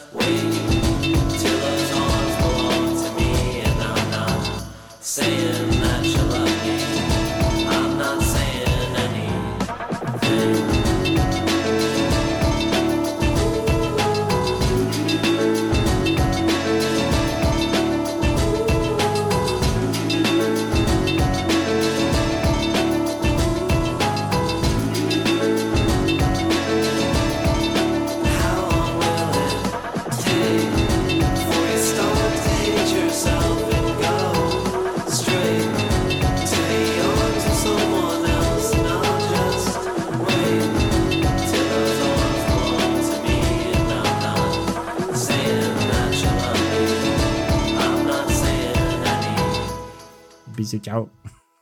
il, venait de loin. Attends, c'est quoi ça? Ouais, t'as fait bisous, ciao. D'accord. Non, t'as fait bisous, ciao. Je sais pas ce que ça veut dire. c'est- Ah, bisous, ciao. Un bisou, ciao. On est bêtes. Bon, bah sur ce. Euh, attends, avant de, avant de couper, juste pour dire, euh, juste pour dire, alors, il faut, faut- faudra que tu streames quand tu passes chez moi. euh, si tu veux, ouais, on peut streamer. Mais il faudra se décider sur quel jeu. On trouvera des jeux. Parce que j'ai Mortal Kombat. oh là là. Non, mais on trouvera. Je sais pas, on peut faire du vieux jeu aussi si tu veux. On peut faire du, on peut faire du rétro, ouais. On peut faire, j'ai Mortal, j'ai Power Rangers sur Switch si tu veux. Et pourquoi pas Power Rangers sur Mega CD, monsieur? Euh, pourquoi pas? Hein? Pourquoi Alors, pas? voilà, tu vois, moi, moi j'ai des bonnes idées. Une production RPU.